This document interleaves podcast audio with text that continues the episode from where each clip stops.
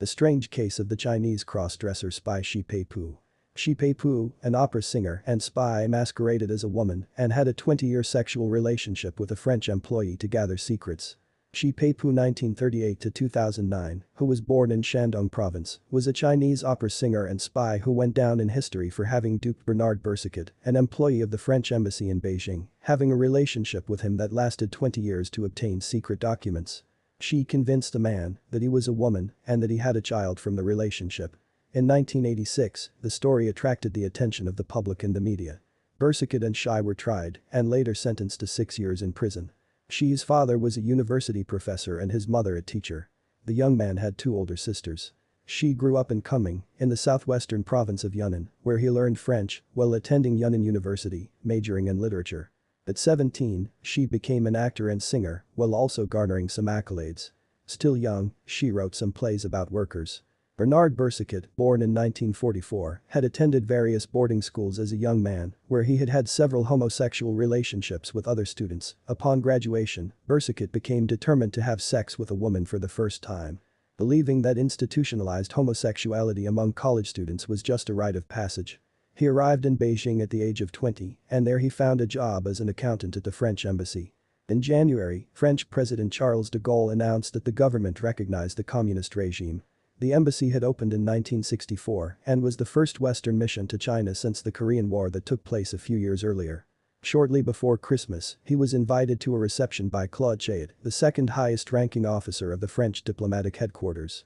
Boursicot went to the party accompanied by a secretary from the British embassy. At the reception he met Shi, then 26, and they soon started a relationship. During the party, she, at that moment, dressed as a man, told Boursicot that she was actually a woman, but to dress and behave like a man, to satisfy the desire of her father, who always wanted a son. Journalist Joyce Wadler, the author of the book Liaison on this relationship, attributed Boursicot's belief that she was a woman to the man's unique ability to retract his testicles, which, combined with the manipulation of his own penis, created the illusion of labial lips and a clitoris allowing a superficial penetration.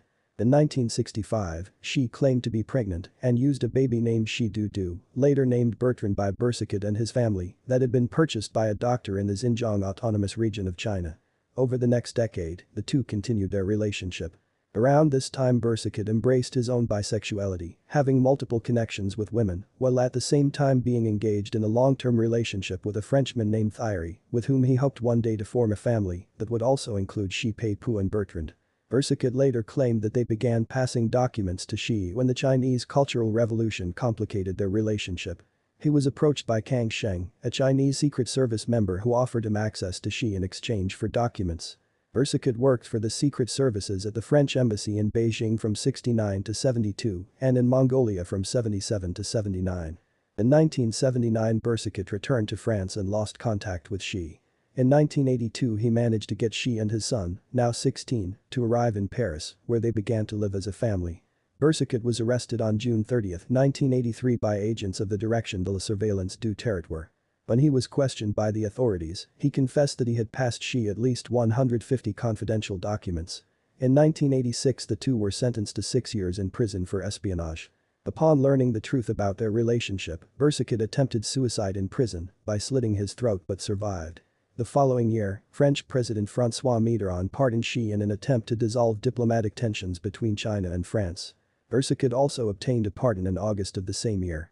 Public disclosure of the affair made Boursicot an object of laughter in France. Released from prison, she returned to devote himself to Chinese opera. He remained in contact with Boursicot, declaring himself still in love a month before he died, in Paris, at the age of 70. The film M. Butterfly shot by David Cronenberg in 1993 and based on a work by David Henry Hwang, nominated for the 1988 Pulitzer Prize for Dramaturgy, starring Jeremy Irons and John Lone is inspired by this story. Please visit ChinaUnderground.com if you want to know more about China and Chinese culture.